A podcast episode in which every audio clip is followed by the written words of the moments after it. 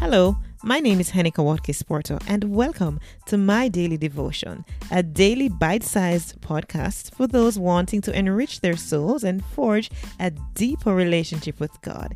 It is pure, unpretentious, and raw, which flows from the heart, fostering gratitude, peace, and a sense of abundance.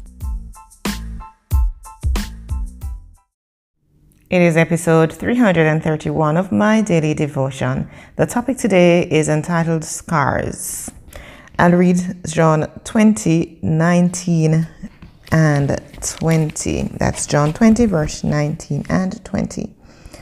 On the evening of that first day of the week, when the disciples were together, the with the doors locked for fear of the Jewish leadership, Jesus came and stood among them and said, Peace be with you.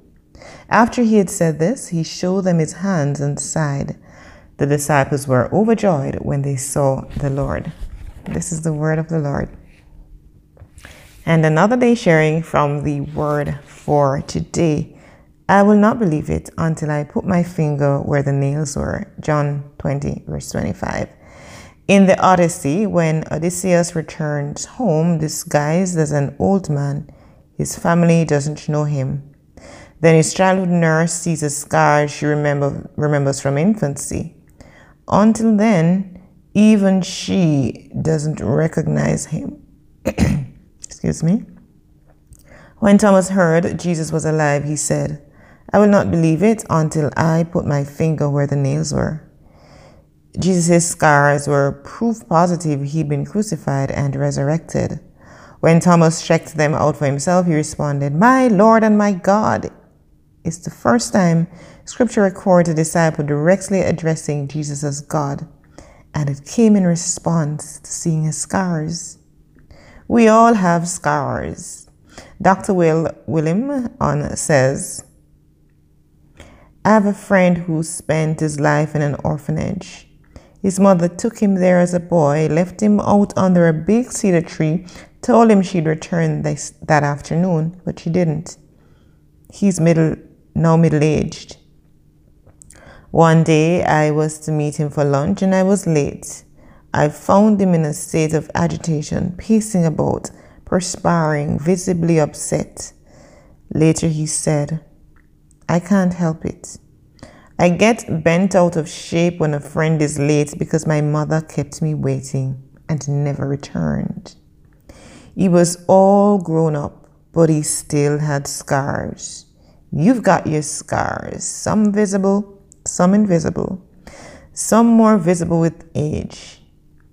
The risen Christ also has scars to prove his love for you.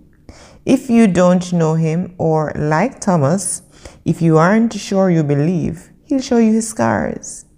That you may believe, and by believing, you may have life in His name.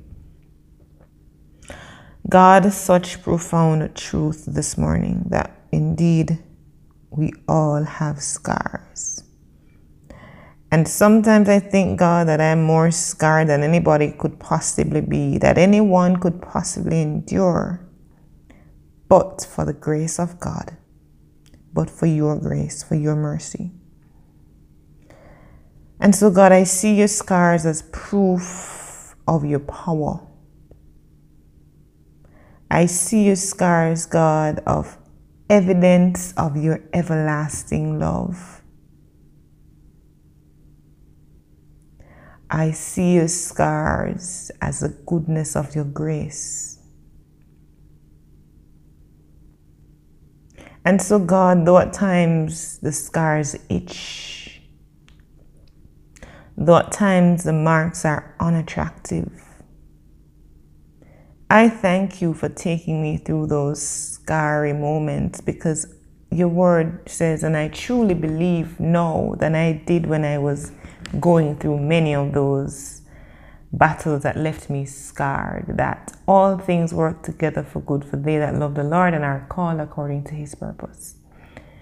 So, God, even as many within earshot of my voice this morning, morning are so scarred and so um, even perhaps and angry from, from, the, from the pain that left them scarred. I pray, God, that you will heal their broken hearts, that you will mend the fences, that you will mend the, oh God, the, the, the emotional trauma, the physical trauma, the sexual trauma, mighty God, that God, you will heal and deliver them from their brokenheartedness.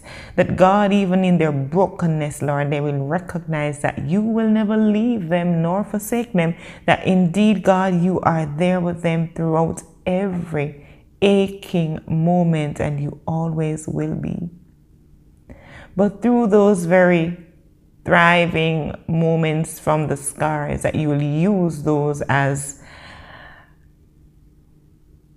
soil, as fertile ground for, they, for them to help other people through those very moments.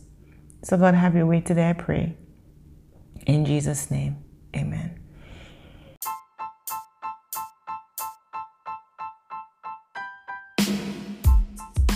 This has been my daily devotion. I'm Henika Watkins Porto. Catch me at henikawatkisporto.com for all other things that I'm involved with. See you soon.